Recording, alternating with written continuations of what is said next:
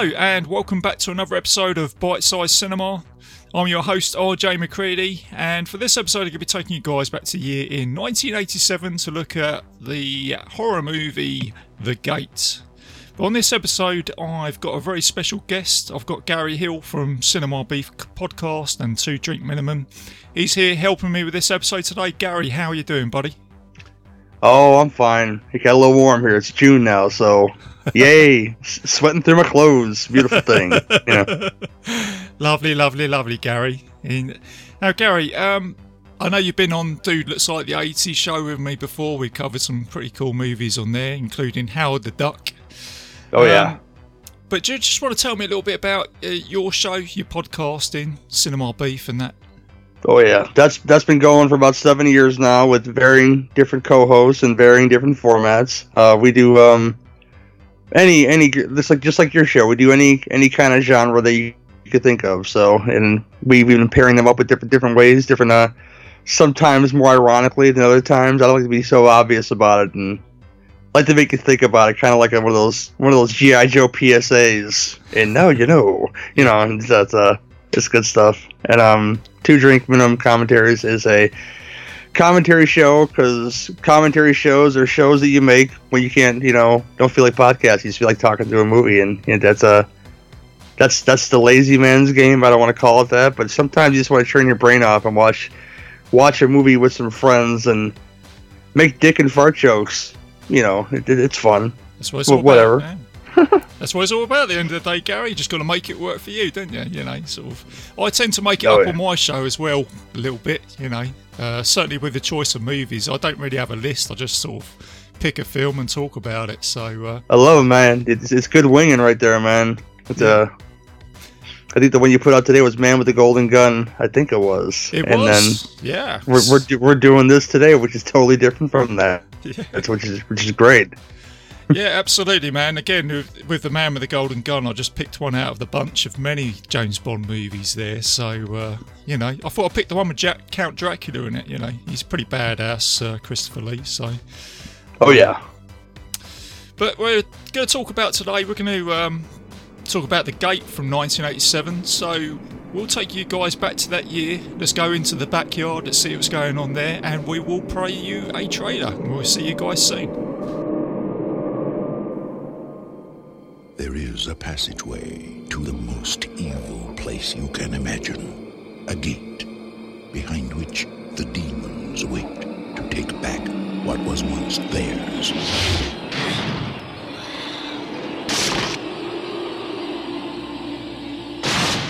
And now, someone has opened the gate. There's this weird tearing sound there. The decomposed corpse of her dead father. Oh no. He's tearing out hair by the hands. I'm calling the police.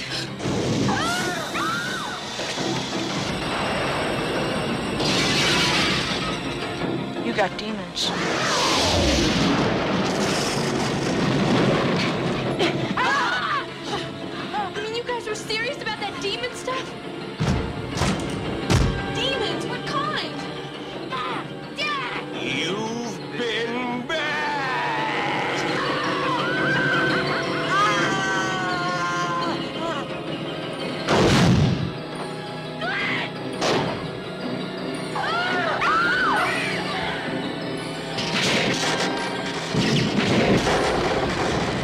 Opened the gate.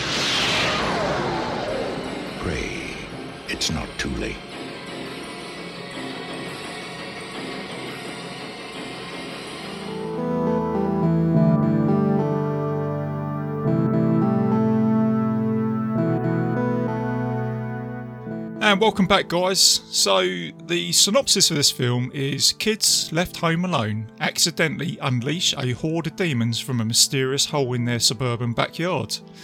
It's a PG 13, it's got an 85 minute runtime, and it's got 6.1 on IMBD. And the cast for this movie is a very young Stephen Dorff. It's uh, one of his first movies. Uh, Christina Denton as Al, uh, Louis Tripp as Terence, and Kelly Rowan as Laurie, just to name just a few, and uh, pretty much pretty much an unknown cast. But Stephen Dorff uh, may be familiar with. He's in films such as Blade. Uh, film you might be familiar with here, Gary's uh, Space Truckers. Space Truckers, yeah, it's, it's, a good time, man. He, he's in lots of stuff I love though, not not just like like well, one that I love that he's in is called Cecil B. Demented, which is a John Waters movie, which is like the biggest anti movie that there is because it's about a guerrilla filmmaker who basically wants to fuck over the movie industry by making a bad movie and oh, destroying it from the inside and. it's just, it's just, it's, it's John Waters all over the place, and he plays Cecil, who's the insane director, and with his insane crew, and there, there's it's a good time. But I love Stephen Dorff and a lot of stuff, and he is the only good Blade villain that there is, in my opinion. Just uh, he has the most fun with it. I think so. Yeah, Yeah. it does. He brings a lot of menace to that film, doesn't he? Um, for me, it's one of the films he's most famous for. Uh, he was also in another movie called Judgment Night. Um, Yes, that's a great one. That'd be a good one for this show, actually. yeah, it would be actually. Yeah, I quite like that. It's sort of in the same sort of category as Trespass, that film that I covered on the show not not long ago. Um, Delightful. And you also got uh, one of my favourite characters in this film, which is Terence, played by Louis Tripp. I don't think he's done much else, has he? But he's pretty cool in this movie. He's done this in the sequel, and not much else. And I don't know if that was a personal choice, but um, I I like him. I like him in this and the sequel. Yeah, yeah. The sequel's not too bad either, is it? Really? It's um, Mhm. and the film was directed by Tibor uh, Takas. I think that's how you pronounce his name. He's a Hungarian director, and it was funded by. Um, it's a Canadian-backed film, and it's quite low budget. It's made for two point five million dollars. And the director, he went on to go and make some uh, interesting movies.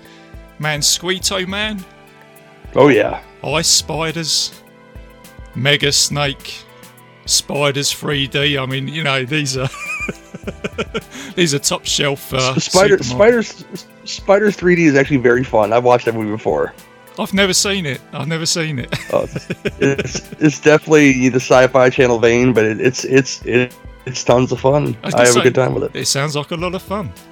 Um, and then going back to the film, I mean, it's a low budget movie, but I had someone on the page, uh, one of my listeners, um, give him a quick shout out actually. Um, Matthew Quinto, one of my listeners, he said that um, don't forget to shout this film out as the little film that could.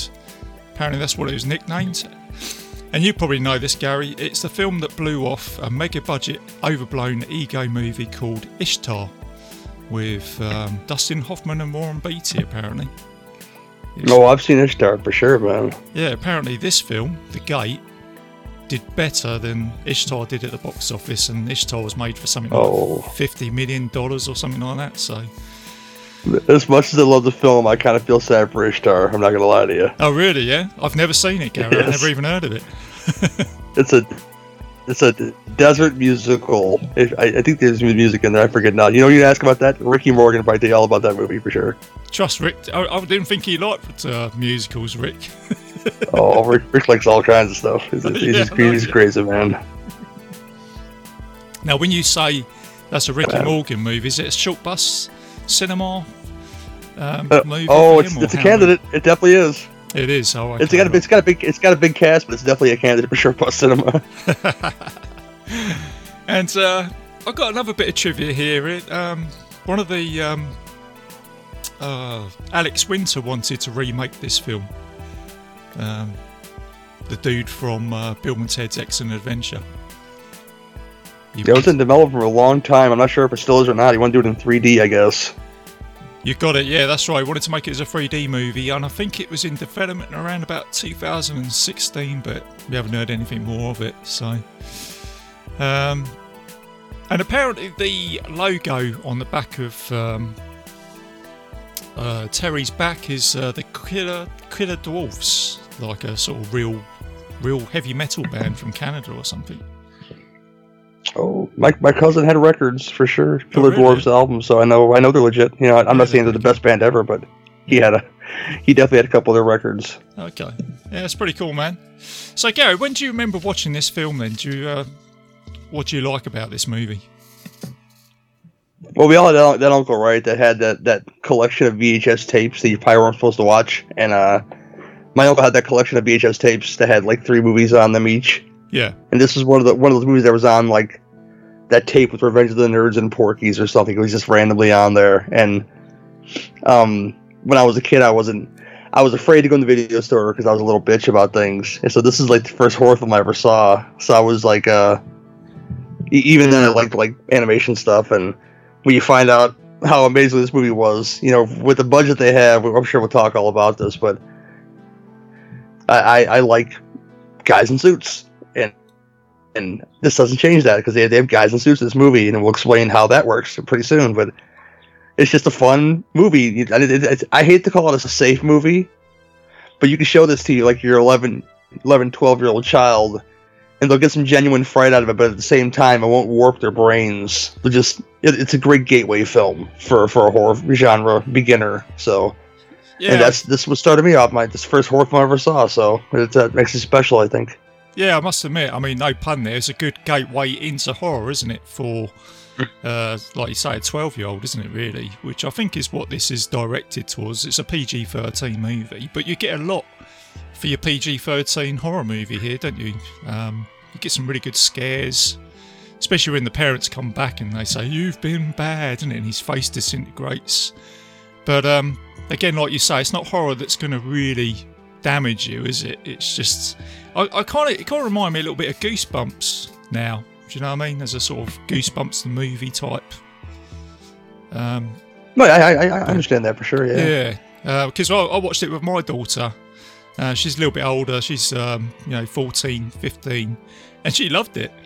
She thought it was incredibly funny in, in places. That, funny enough, how the times Oh, it is. It definitely is. it's because when I watched it when I was 12, I was actually quite scared of this movie, you know, with the, the demons that turned up, and uh, I never actually knew they were guys in suits. I thought it was all, all stop motion animation. It- It's it's a really good effect that holds up today as well, I think.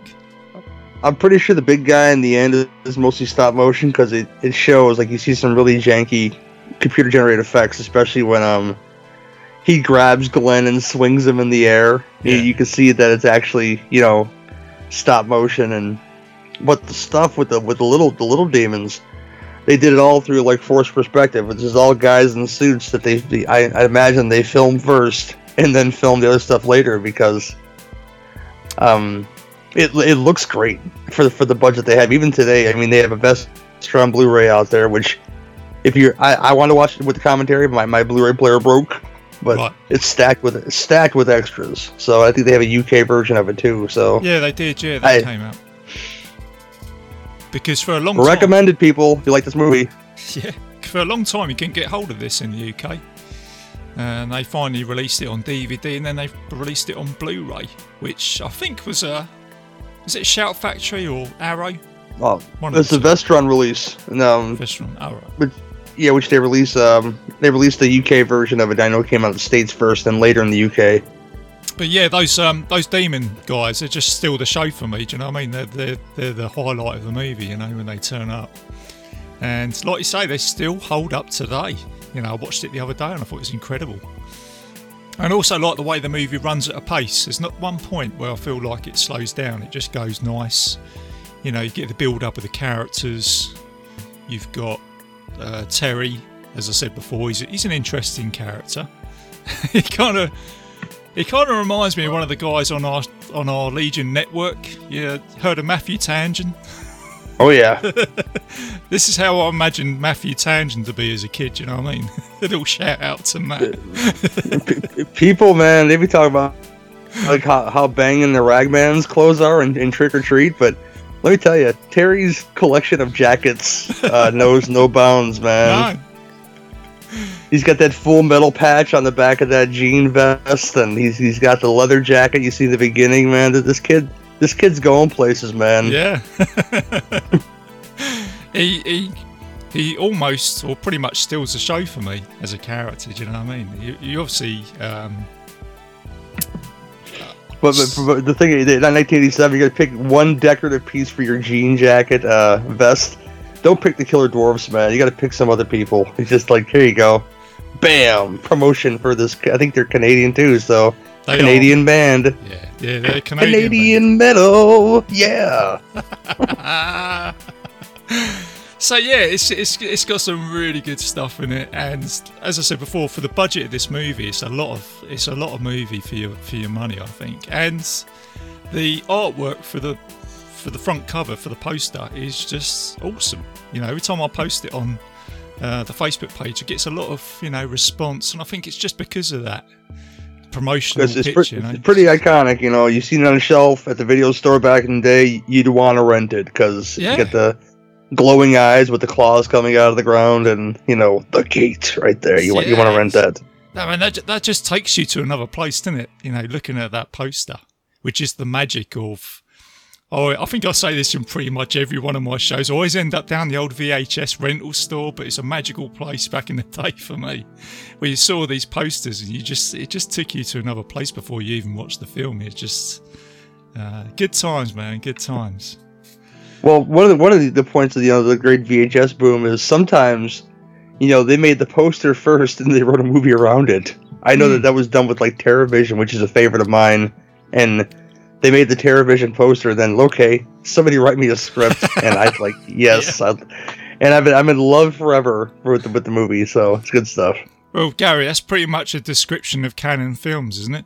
I think Oh yeah, I think the Golan-Globus guys, they just, I think they made the front covers to movies and then sold them to studios, and then they come away and said, oh, "I suppose we better put a script together for that." man, Menahem Menahem must have drank a lot of coffee back in the day. He's just just down to that shit all day long, or a lot of speed, perhaps. oh man, yeah, some wild days in the eighties, eh? Filmmaking. Oh man, so yeah, so uh, like I say, the uh, building block for this film is great, man. Uh, it just goes to show that you don't always need a big budget to make a good film. Okay, so let's have a look at this film then. And uh, before I start the review, the bite-sized review of this movie, just a shout out to um, one of my listeners, Dan Nichols. He actually uh, requested this film today. He uh, put it on the page, and was, so it's actually a listener request. Good job, Dan. I'm not even saying ironically, brother. I love this movie. You'll, No, you'll find no, out pretty soon. I was going to say, Dan putting this on the page, it just set things off. Now I've got you, Gary, on the show as well, so it's all good stuff, man. So, um, so the film starts off with uh, you got 12 year old Glenn, and he has a nightmare, and he wakes up in the night, and it's proper 80s. He's got his 80s bedroom, and he's walking around the house, and it's abandoned. And then you get a scene where he goes to his tree house and he gets struck by lightning, and then it collapses, and then he wakes up in the morning, and then you got the sound of like chainsaws, and the tree outside has collapsed, and this is where you get the, um, I guess you get the start of the main movie here, isn't it? The plot where the the hole has appeared in the garden. yeah, you get this weird, like, uh, for some reason, and it comes back to haunt him later. He has premonitions somehow, and they're never really explained why he has premonitions, but here we are, you know. Yeah, that's right. Yeah, is that? I think you get the um, get the moths turning up as well now. I think, don't you? There's Oh, yeah. uh, They come they come out of the ground. Yeah. So he um, then you're introduced to uh, Terry, his friend Terry, which we've already mentioned. He's into his metal. He's a pretty cool kid, and they go invest- investigate the hole. And this is where they find a large geode, which is pretty cool. And uh, they take it back to the bedroom, and then I think Terry tries to open it up, and he's hitting it with a hammer. And They learn nothing. They learn, learn nothing from poor Jordy Verrill. Okay, come on now. Well, that's what we said. That's what I think I said to uh, Dan Bowne in the last episode. You know, if you find something strange, you know, don't report it to the authorities. That's it. You take that geode in, you start messing about with it. You know, Meteor shit. Come on, man. You know? a bit like the uh, the blob and the stuff, isn't it? At the same time. No, yeah. Um, but before he retrieves that geode, he cuts his finger, doesn't he? And then a little bit of blood goes into the hole, doesn't it, Gary? So it's a little bit of a Yeah. thing to start Which- other things happening. I never caught that like right away. That the blood has something to do with the you know opening the, the what opens up and it, it yeah it, it, it's really strange and uh yeah more blood later too, for sure. Yeah, so you've got all these, I suppose, sacrificial things, haven't you? Going, yeah, the blood. So then you get the parents. They they've gone. They're going away for the weekend, and he's left with his sister Al, who says that she'll look after her younger brother. Won't be a problem. And then you get a get an 80s party, Gary, don't you? Do you know what I mean? It's pretty. Oh, rad. yes, it is. 80s and very Canadian. You could tell, especially her friends who show up. Um, her two her two lady friends, uh, the Lee sisters, uh, appropriately. Which you know, Terry sticks his, his finger in his throat, as in they're probably the ugly sisters, you know, but their their last names are Lee, and you can tell they just shot out of Canadian TV and into this movie. It's kind of wonderful, and Yeah, yeah, they got. and uh, Al, I, I gotta say, Al, you know, was one of my first crushes ever because there's something about a girl with crimped hair that does it for me. If she had a side pony, she'd be Mrs. Gary Hill right now. See, oh man, yeah, she's got crimped hair. She's got coloured hair as well, isn't she? It's oh just- yeah, it's just everything in the 80s is all in this room here as well, isn't it? And uh, so yeah, you got the cool um, 80s party there, and then you get a scene where one of the guys decides to do like this levitation act, isn't it? They say, you know, do you believe in levitation?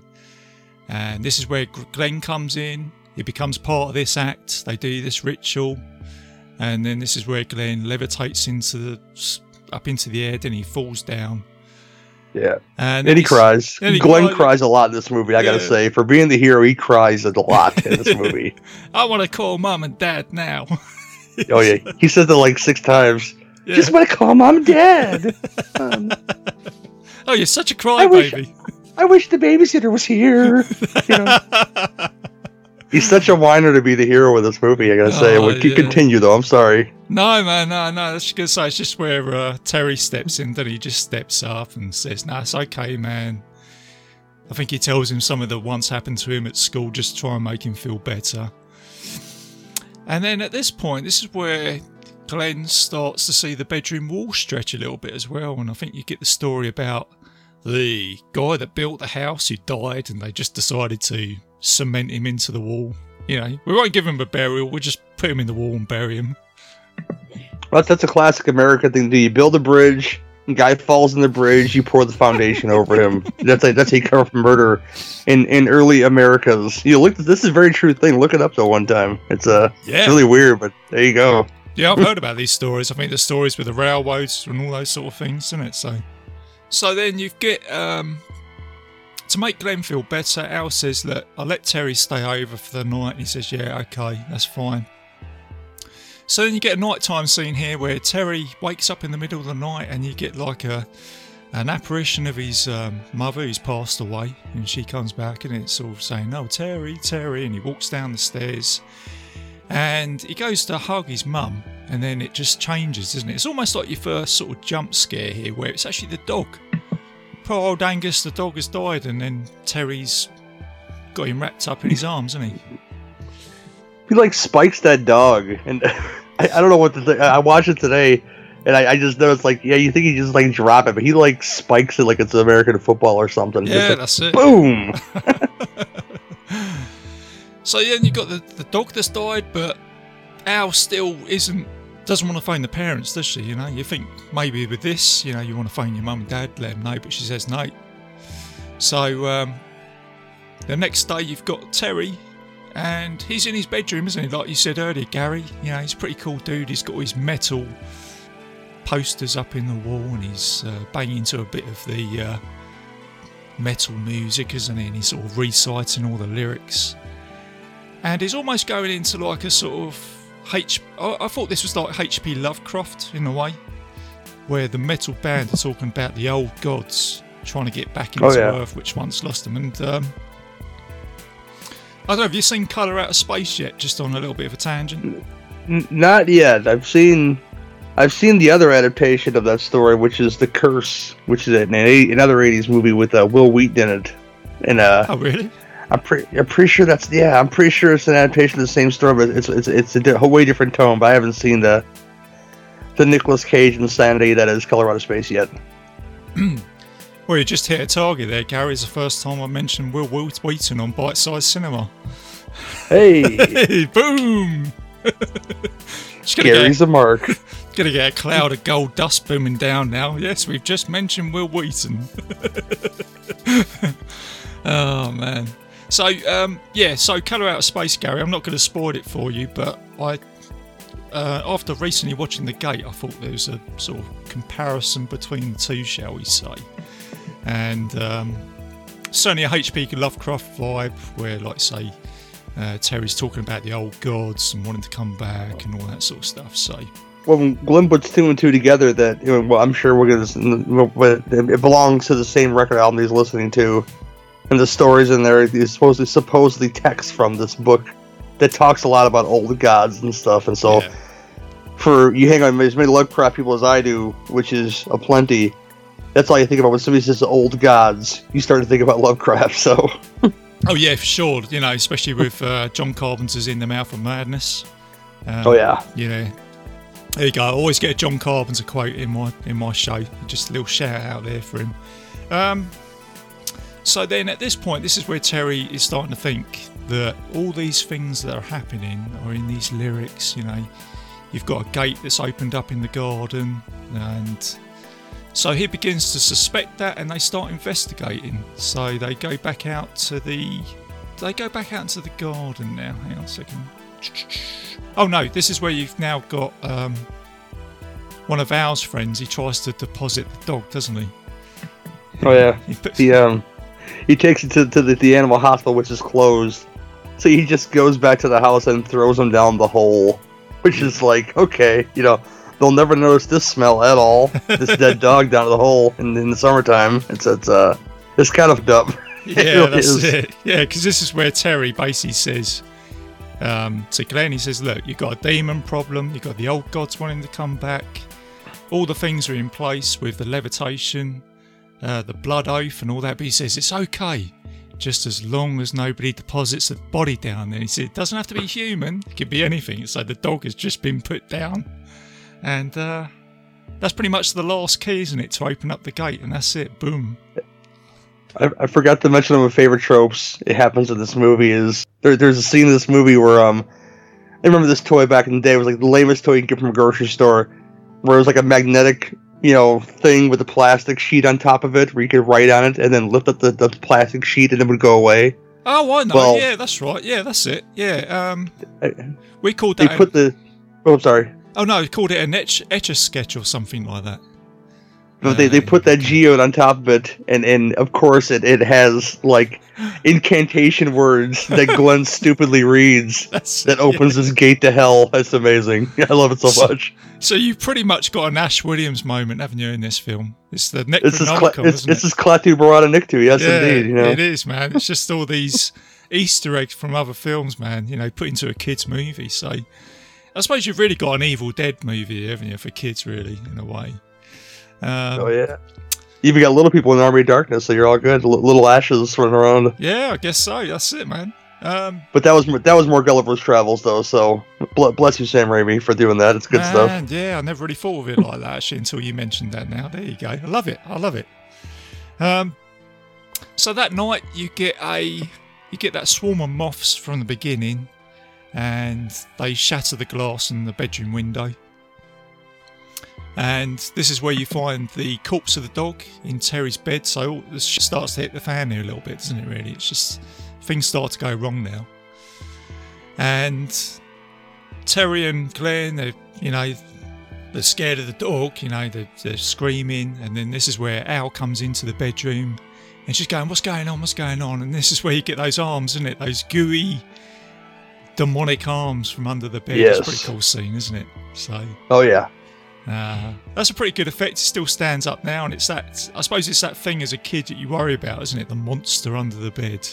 Sounds a good fight Yeah, and it, it plays a lot in this movie because we'll get into a scene later on where it was something somebody said in passing that wasn't necessarily true that that pops up to scare them, like almost like the old gods were listening in a way, you know. Yeah. so it's all the things that you're scared of as a kid starts to happen in this movie, doesn't it? Um, so then, uh, so then Glenn, he's scared. He runs out of the bedroom. He goes to the front door, and then he got his mum and dad that have turned up.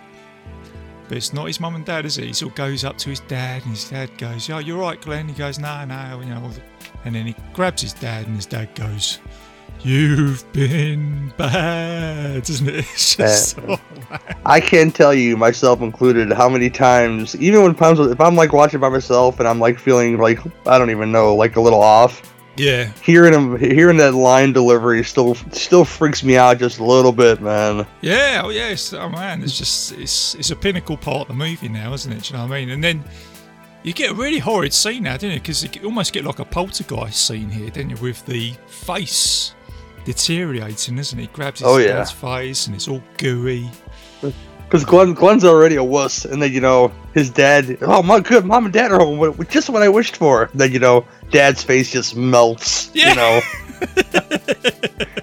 But then um, the parents vanished, didn't they? The door closes. Yeah. They open the door back up. Everything's gone back to normal. But the only person who's not really phased by this, I thought, was Terry. He's kind of gone, oh man, that's pretty weird, but um, I'm just going to go and get a soda pop from the fridge now, you know. Can we go to bed? You know, like- so uh, yeah, he's, he's, he's just such a cool dude in this man. Um, so they go back into the house. Um, Al's, I think Al's got a couple of friends staying over as well. Those two girls you mentioned earlier. oh yeah, them lease, them Lee sisters. Yeah, that's it. And then this is where you get the demons that turn up, isn't it? They turn up in the house. They're, they're already in the house by this point, aren't they? You can see like a sort of silhouette. They appear on the windows, don't they? And Oh, that's a good, good, good little siege moment. Yeah, it's a good siege. So you've got the siege of the demons now. And then Terry kind of takes control a bit here. He leads everybody into the basement to try and find the dark book. He thinks that if he reads from the book, he'll be able to stop all this. But then the dark book bursts into flames. And then this is where Glenn comes out and goes, "You Got a Bible? You know, read from the Bible, man. That's going to sort everything out. And the, there's the line where um, Terry says, "These guys are older than the Bible," you know. So Yeah, if the Bible's right. not gonna do any good, you know. Yeah, he he knows he's doesn't he really, Terry? He really is Oh, yeah. educated in this department, isn't he? Of the old gods and like say the H.P. Lovecraft stuff. Them, them, them resourceful metal kids, they know that they're they're demonology. Oh, man, and yeah. Terry's Terry's no exception. He's your go-to guy in all this. So they go back out into the garden, go to the hole. It's pretty good. The hole is now got this real. It's got smoke coming out of it. It's got like a purple and green haze to it coming out. So it's a pretty cool scene. Terry starts reading from the Bible. Things start to happen, but then he falls down into the hole, doesn't he? And then he gets down to the bottom of it, and then there's the demons that start attacking him. They start biting into his arm, and That's a good gag for sure. yeah, Just, just the look at the look at his face when they uh they start grabbing on him was pretty priceless. That's, that's really cool, isn't it? Yeah, it's a proper sort of, ah like that. It's, it's, it's almost like a sort of like say Ash Williams moment, isn't it? You know. When they finally get out of the holes, he, his biggest problem is that they, they took his shoe, which comes into play at the end of the movie. You know, Oh, that's right. Yeah, that's right. Yeah, that's it. The, uh, he's a Nike trainer, isn't he? He's Nike high tops. Pretty cool. oh yeah, those are some good looking shoes too yeah, for I like eighties. those. Yeah, they're pretty cool, man. so then- he's, he's, sorry, he's got it made, man. His dad's never home. He's got some nice shoes. He's got cool metal music to listen to. You know, he's just uh, Yeah, he eats he, he eats disgusting pizza off a counter. That that kid's got it made, man. It's he- all good. Yeah, I forgot to mention that earlier. Actually, yeah, he gets home, then he? he's got an empty house. Gone away for the weekend, Terry. It's up, you know, left to you. Got your pizza. Yeah, he's got he's got a pretty good deal, hasn't he? So he gets back out of the hole. He starts reading from the Bible and he starts reciting the Psalms, and then the hole starts to close up. And then um, they go back into the house. They think everything's sorted out, but no, it's not. We've got that construction worker. He's uh, still hanging about in the wall, isn't he? You get a pretty cool scene here of him. I think he's now out of the wall now, isn't he? He's like a zombie. Yeah, it, go, it goes to like that thing to where I mentioned before. You know, whatever they're afraid of happens. Well, Glenn was told the story by Terry, which Terry mentions when he comes out of the wall that it was it was total total fabrication, and this this thing appears out of the wall because Glenn is afraid of it. Yeah. There's, there's lots of lots of stuff is because Glenn is afraid of it, and then later on there's a thing with his hand which he had a premonition about it, just happens to appear, and then it goes away when he hurts himself, obviously. But still, yeah, Oh, this right. guy's not a thing. This guy's built out of fear, and I like that aspect of the story. Like the old gods are messing with him. It's Oh, good stuff. You know what, Gary? I like that. I never, you know what? That went over my head. But until you mention that now, so the old gods are working on your worst nightmare. So they kind of make your worst nightmare come true. Yeah, I like that. It's pretty cool. Um, so they attack the construction worker with Al, and then Al goes completely um, the Lost Boys on them and gets a stereo, doesn't he? she, Oh yeah, she she throws- she throws that little jam box at that dude's head, and he falls over, and uh, magic happens. It's Yeah. awesome. You know. So that's it, guys. If you find a, a dead construction worker coming out your your um, wall, make sure you got an old stereo and you throw it at them, and it just makes them. Well, it's a good scene here, actually, isn't it? He, He- He falls over and turns into a little monsters. yeah, and it's, it's, just it's hilarious. it? Yeah. oh man, it's brilliant. And so then he disintegrates. Obviously, goes into the tiny demons, and then they find a gun. Then they like a shotgun or something like that in the oh, basement. Get get Dad's gun, Glenn. Get Dad's gun. Get Dad's gun. And then uh, at the same time, the construction worker is taking Terry as well, isn't he? He's taking him in with him, so he's been abducted. But then, And you get more laughs with Terry pretty soon. I love it. well, yeah, this is it. He, the closet scene is amazing. Glenn goes into the closet, doesn't he? And like you mentioned just there, Gary, he's rummaging through, and then you get Terry, didn't you? Like a possessed Terry. He looks like a chipmunk version of Terry. He's got these giant buck teeth, and all of a sudden he starts to bite him. You know, yeah, I thought that. Yeah, he bites. He bites his hand, and I want to say that he becomes like infected or something because something happens to his hand in the next couple scenes that it's not really explained except the fact that he may have been got some weird old god's infection or something. I don't even know. Yeah. it's crazy, man. Because then um, Glenn, he gets a, I think it's like a shoe, is it, or something like that? A high heeled shoe, and he sort of stabs Terry in the eye with it. No, she she um for some reason there's a Barbie doll like a like a doll in in, in the in the in the closet Ah, yeah. and Al, Al. Al busts in and stabs him in the eyeball with the with the with the foot of the doll. So you get a death by stereo, and you get a death by Barbie doll as well, didn't you, in this movie as well, which is pretty cool. So Well, they more they more just like go away. They don't die. They just go away. that's it. know? And then he goes, then he just disappears into the closet. Um, Again, again, real light stuff, and uh, by, it's light stuff that I enjoy. Where you get foiled by a Barbie doll, that you just kind of go away. You just like, yeah, it's a yeah, it's fun. it's a fun scene. So then you got Terry and Al. They've now been abducted, so they've become like a sort of human sacrifice to the gate, which is like fully open now. And um, you kind of get like a symbol of love now, didn't you? That rocket that he finds. Um, you've seen it throughout the whole movie, haven't you? I forgot to mention that earlier. the the Thunderbolt rocket. I mean, that this this is a hobby that lame kids have in the '80s, where they have rockets that they just set off. These are the same kids that have model train sets, and I'm sorry for you listeners that have model train sets, but model trains are only cool when you're four or fucking 72. when You have nothing else to do with your time, you know. But I, like the two kids that I knew that had rocket hobbies had model trains as well. I, I don't know what it is. I mean, I'm a nerd too. I can't. This is why we do what we do. But you know, it, there's nerddom, and then there's just lame, and those kids were lame. And Terry and his sister had this hobby of letting these rockets off to the point of he wasn't able to do them by himself because he burned a hole in the roof. I don't know what plastic rocket he had that would burn a hole in the roof, but he he pulled it off apparently, and this this Thunderbolt rocket apparently this huge white rocket was uh, something that him and his sister were gonna were gonna lay, uh, blow off together apparently before she became like hip with the Lee sisters, I guess, because you know th- Well- those girls are like the MVP of this movie. Now, now I watch it as an adult. The Lee sisters are like they're out of control, man. They, they, they, they find them in the closet with the with their ropes of garlic around their neck. Who keeps ropes of garlic in their house? unless like, unless like a vampire was coming or something. Who knows? But um, Yeah, they were, they were obviously going down that route, Gary, weren't they? They obviously saw some vampire movies and thought, oh, we, I know what we need. We need some garlic. No, that's not going to do anything, is it? You know what I mean? It's just. Those people make a lot of pasta. That's all I'm gonna say about all that garlic around their neck, because it's uh, it's it's crazy. the line they have when they get the Bible, he's like, "Give it to us. We went to Sunday school." Who says that? And what gives you the authority on the Bible you went to Sunday school? I went to Sunday school too. I don't know nothing about the Bible, so oh, there you go. Oh, man. I can just hear James Woods now from Vampire saying, garlic, garlic won't work, man. They will bend you No. over.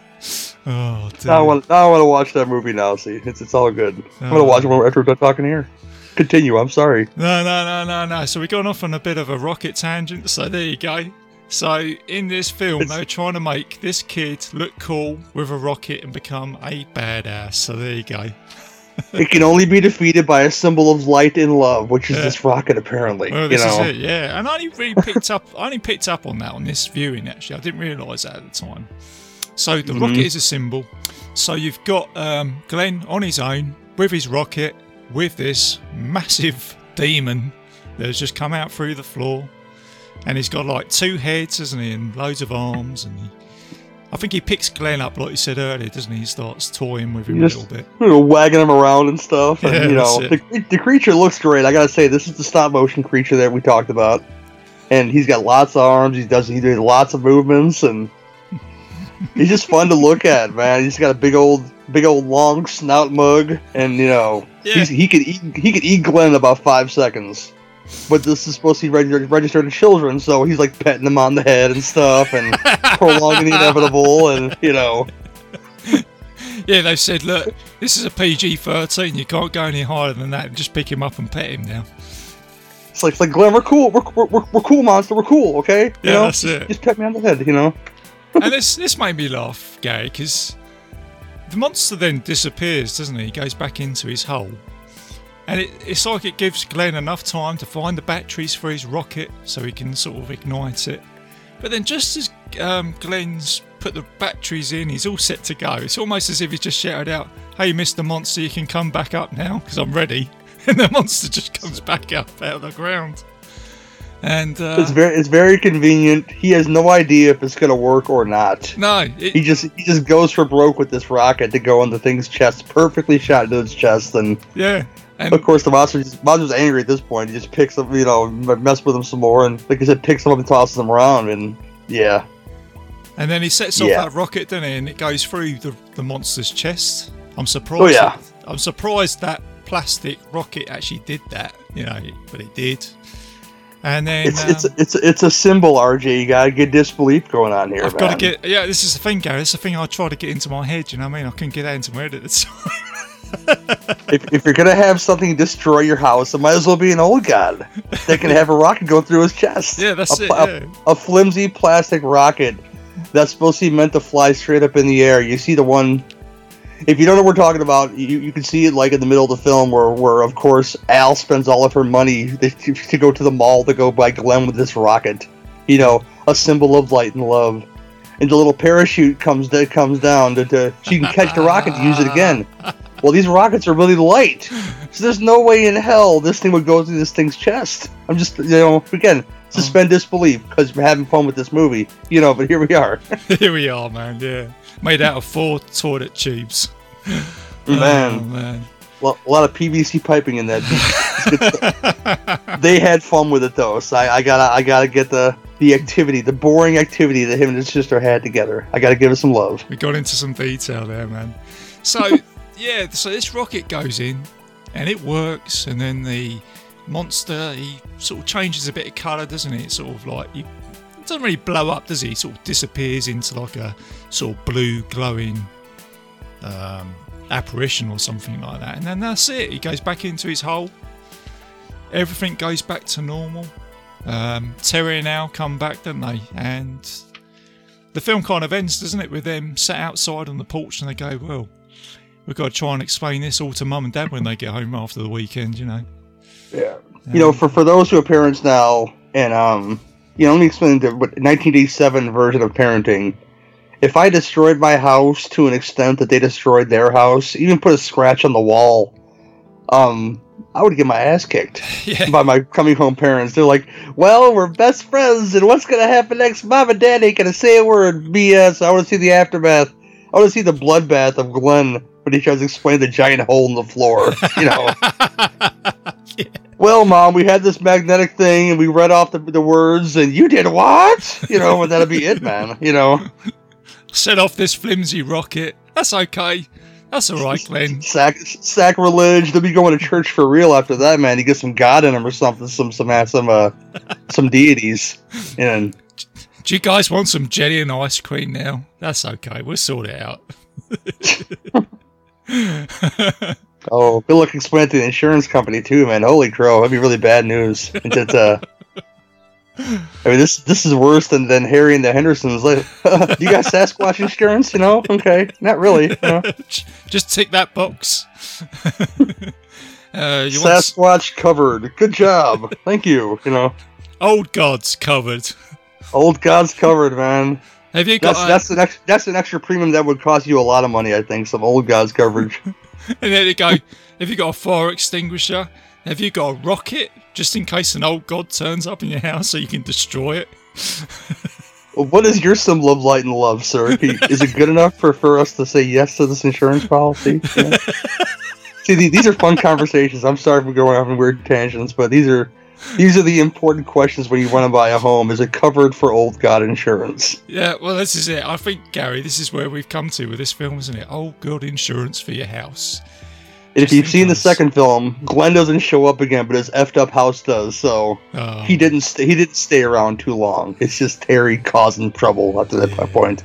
Which is a pretty good. It's it's a fairly decent sequel as well, isn't it? I think it came So it's out fun, fun. uh, 1990. Uh, I think it's doing okay. I think it's. Um, I mean, the Gate has become cult status now. It's become a cult movie, isn't it, with horror fans? And I think it's been pretty big for a long time. It's not one of those ones like, wow, this this this forgotten movie has been released on Blu-ray. I think this is a film. I mean, you, you got the request for it. If you mention the gate to any horror fan, they're gonna know just what you're talking about. It's not like one of them hidden, you know, super hidden gems that nobody ever ever saw. Everybody saw this cover art in the video store back in the day. Yeah. It was there. it was just yeah. there in your face. yeah, no, it's good stuff, man. It, and it deserves all the credit it, it gets because it's a fun movie. And like I say, if you haven't seen it, guys, go check it out. If you have seen it, hope you're a fan like me and Gary, man, because we absolutely adore this film. And we, I know we're making fun of it, but that's what it's all about, man. Just that's the 80s for you. Just have a whole ton of fun. Just sit back, get your popcorn out. Certainly one of those films I'd recommend to watch about 11 o'clock at night, you know, when it's dark. And yeah, it's just a fun movie. Does everything you want it to do, man. So um, there you go. And if you're gonna if you're gonna read some stuff off a page randomly, don't forget that R.J. McCready Old Gods Insurance, man. you, you need that in your life, man. He'll, he'll hook you. He'll hook you up, man. Yeah. Oh man. Now, thanks, Gary. Thanks for coming on to the show today, mate. It's been uh, it's been good having you here talking about these old movies. It was fun, man. It was a good time, and I um I'm glad I could be here to to uh, uh, uh you could get the hu- the humor going on in this movie. There's a lot of funny stuff in here, and um So, um, so the you're going to be coming back, Gary, for another show, mate. Um, which is Remo Williams. I've never actually heard of that film up until now, mate. Until you mentioned it. well, when you think of action stars, you think of Fred Ward. Okay, that's all I'll say about that one. And it's it's fun. It's got, it's got that going for it. It's fun. Yeah, yeah, yeah. I, I must admit, he's he's kind of like that guy that kind of gets a bit forgotten about, but he's in a lot of films, isn't he? You know, like oh yeah. um, Southern Comfort, Tremors. He's um, yeah, he's, he's just he's a good leading man, and he's a good guy. Yeah, and uh, we've also got uh, Jake Speed as well. You mentioned Jake Speed. You want to talk about that one as well? it's like it's in the same it's it's it's like a, a, a Marvel universe before there was ever a Marvel universe because Jake Speed is in the same universe as as uh, good old Remo Williams. So it's not a sequel per se, but it's it's it's in the same universe, which is kind of a spiritual sequel, if you will. Yeah, I, I, lo- I love all those films. I love the action adventure films. They're great. Uh, I'm a big Indiana Jones fan, as you know. Uh, so this type of movie, any day of the week, mate, I'm all over it. Can't get enough of it. So I'm go- I'm look forward to uh, talking to you about those films. So um, yeah, cheers, Gary. Thanks for that, mate. Like I say, thanks for coming on the show today. Is there anything else you want to add, mate? Before we uh, Um, close up? not not a ton. Just come come listen to the show and come support Legion. And uh, I'm gonna have the charity auction within the next couple months range. I'm, I'm gonna say the end of the summer is a safe bet. So if you guys like uh memorabilia and you guys want to bid on something for the Humane Society uh, locally around here, it's a no kill shelter. Fleas and Flicks charity auction. I have um a great cast signed uh, Night of the Creeps poster that, that I've been boasting and flaunting, and uh, Richard Dreyfuss figure signed by himself, and he wore my sweaty hat at a convention because he insisted on it, and uh, Wow, it was a, it was a, it was a funny moment. man. Did you say Richard Dreyfuss? Richard Dreyfuss, yes, uh, Jaws. Richard Dreyfuss. Oh man, I'd love to meet him. There's a lot of people I know probably listening to this would love to meet Richard Dreyfuss, man. He's he was legend. very funny, very funny. Yeah, no, it's great. Because I know you've met a lot of you've met a lot of actors, haven't you, Gary? I know I've looked on your page, mate. There's always. I know this year's probably been a bit awkward, isn't it, Trying to try and meet people, obviously, but Last one I went to was in March, I believe. So it's, it's been nothing since then. So it's not much of a dry spell for me because I really don't go go to ones until like this August. I have a couple this August if they happen, and uh, but a lot of folks go all year round. My, my friend Troy used to go. I think you, you think I've met people. My friend Troy has met everybody, but he unfortunately passed away of um, cancer uh, oh right, like six years ago. Yeah, it was it was really unfortunate, and uh, but he met everybody. It was it was gross how, how many people he met. Man, I'm envious, man. Some, like I say, some of the people that you've met is great. Um, I was very fortunate enough to meet John Carpenter a couple of years ago. That was that was a highlight for me. Um, I don't cool. meet, I don't, always a good time, Carpenter. yeah, Sometimes yeah, he's gr- sometimes he's grumpy, but that's okay. You know. I can forgive him. He's the outlaw of Hollywood. It's fine. He's cool, so I can forgive that. But no, it's great to see him. But the other thing, Gary, I mentioned this before, but there's some listeners on here probably quite interested in this. I know you've you've interviewed um, Tom Holland, haven't you? Tom Uh, Holland was an interview that we did um uh, probably like three or four years ago by now, but it's still on the Legion feed. Um, look for um what's what's the title of it? Something like of Dreams and Hitch because we talk about um Psycho two quite a bit, and we get into I think we get about as far as Fright Night in his in his career. But I, I love to get him back on the show and not necessarily talk about the rest of his career. I'd love to, to, to piece that in, but you know. I've had this this idea to, to get some people on the show, some celebrities in the show. I contacted Dee Wallace and a couple of people, and do like ten questions to like ten random questions with with uh, these celebrities. I think it'd be a lot of fun. Sounds like a great, yeah, sounds like brilliant fun there, Gary, mate. Um, yeah, I was Again, impressed that. I, I, I make no promises until, until it's recorded and I have it in the can. So No, having Tom Holland on your show is great though, mate, because there's you know there's a lot of Tom Holland fans on here. Um, Well, a lot the only reason why I, I I got that is because I met him at a convention yeah, and I expressed my love for Cloak and Dagger, which he wrote. If you ever seen Cloak and Dagger, right, um, Henry Thomas, uh, Dabney Coleman.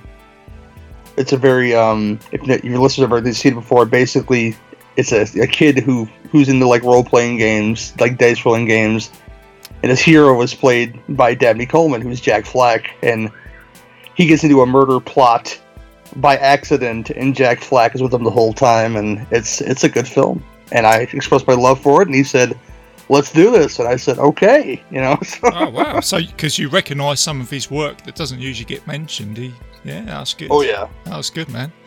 Yeah, so there you go, guys. If you um, please go and check out Cinema Beef podcast and Two Drink Minimum, and go and have a look at that interview with uh, Gary interviewing Tom Holland. So, because I know there's a lot of fans on here. So, yeah, thanks, Gary. Um, like I say, mate, I look forward to getting you back on the show. It's almost like the uh, it's like the Gary Hill trilogy, starting with the game. It'd be a lot of fun, see, you know. And uh, you're supposed to come on my show eventually, whenever. Written scheduling's all off right now, but we're gonna get, to make this happen. Where you and Ricky are supposed to come on and do Raiders of the Lost Ark, the the OG uh, Indiana Jones, and a Indiana Jones uh, ripoff. I think it's Hunters of the Golden Cobra with um with um oh I forget now. It's it's um is it David um Warbeck? Isn't that movie? I think I think it is, but um. Yeah, it's, Well, we'll- uh, we're gonna make it happen. It's, it's gonna get cheesy, y'all. So I'm I'm happy for you know. It's uh, do, do my really bad, do my really bad Sallah impression because you know, Sallah's got kids, y'all. He's got kids. You know, well, I look forward to doing that dates. Yeah. yeah, well, I look forward to doing that one, Gary. So, yeah, thanks, man. It's all been good. So, um, hope you enjoyed the show, guys. I'm going to close the show now. I've got some admin, so um, I'm a proud member of the Legion Podcast Network, so please go and check out all the other good shows on there. I will play a promo at the end of this. You can find Bite Size Cinema on iTunes, YouTube, and Spotify, and several other players on the internet if you type in Bite Size Cinema Podcast Legion. And I've also got a Facebook page, so post anything on there. And uh, there you go, guys. So, as I say, keep it bite size, keep it safe. And one other thing, uh, Dan Nichols, hope you enjoyed the show, mate. Little shout out to you there because you requested this show, so I hope you enjoyed that. So, keep it bite size, keep it safe, and I will see you guys soon.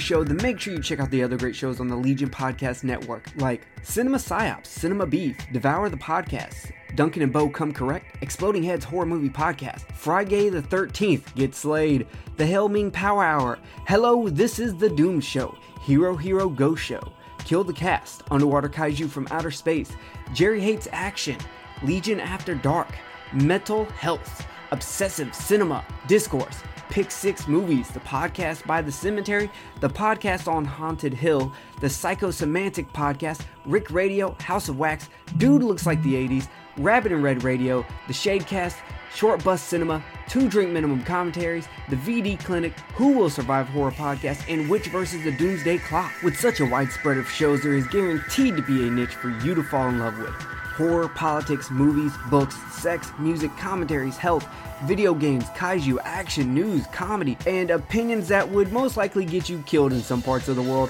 We are proud to bring you some of the best podcasting in the world. Check us out at www.legionpodcast.com, iTunes, Spotify, Stitcher, YouTube, and any other dark corner of the internet where podcasts can be found.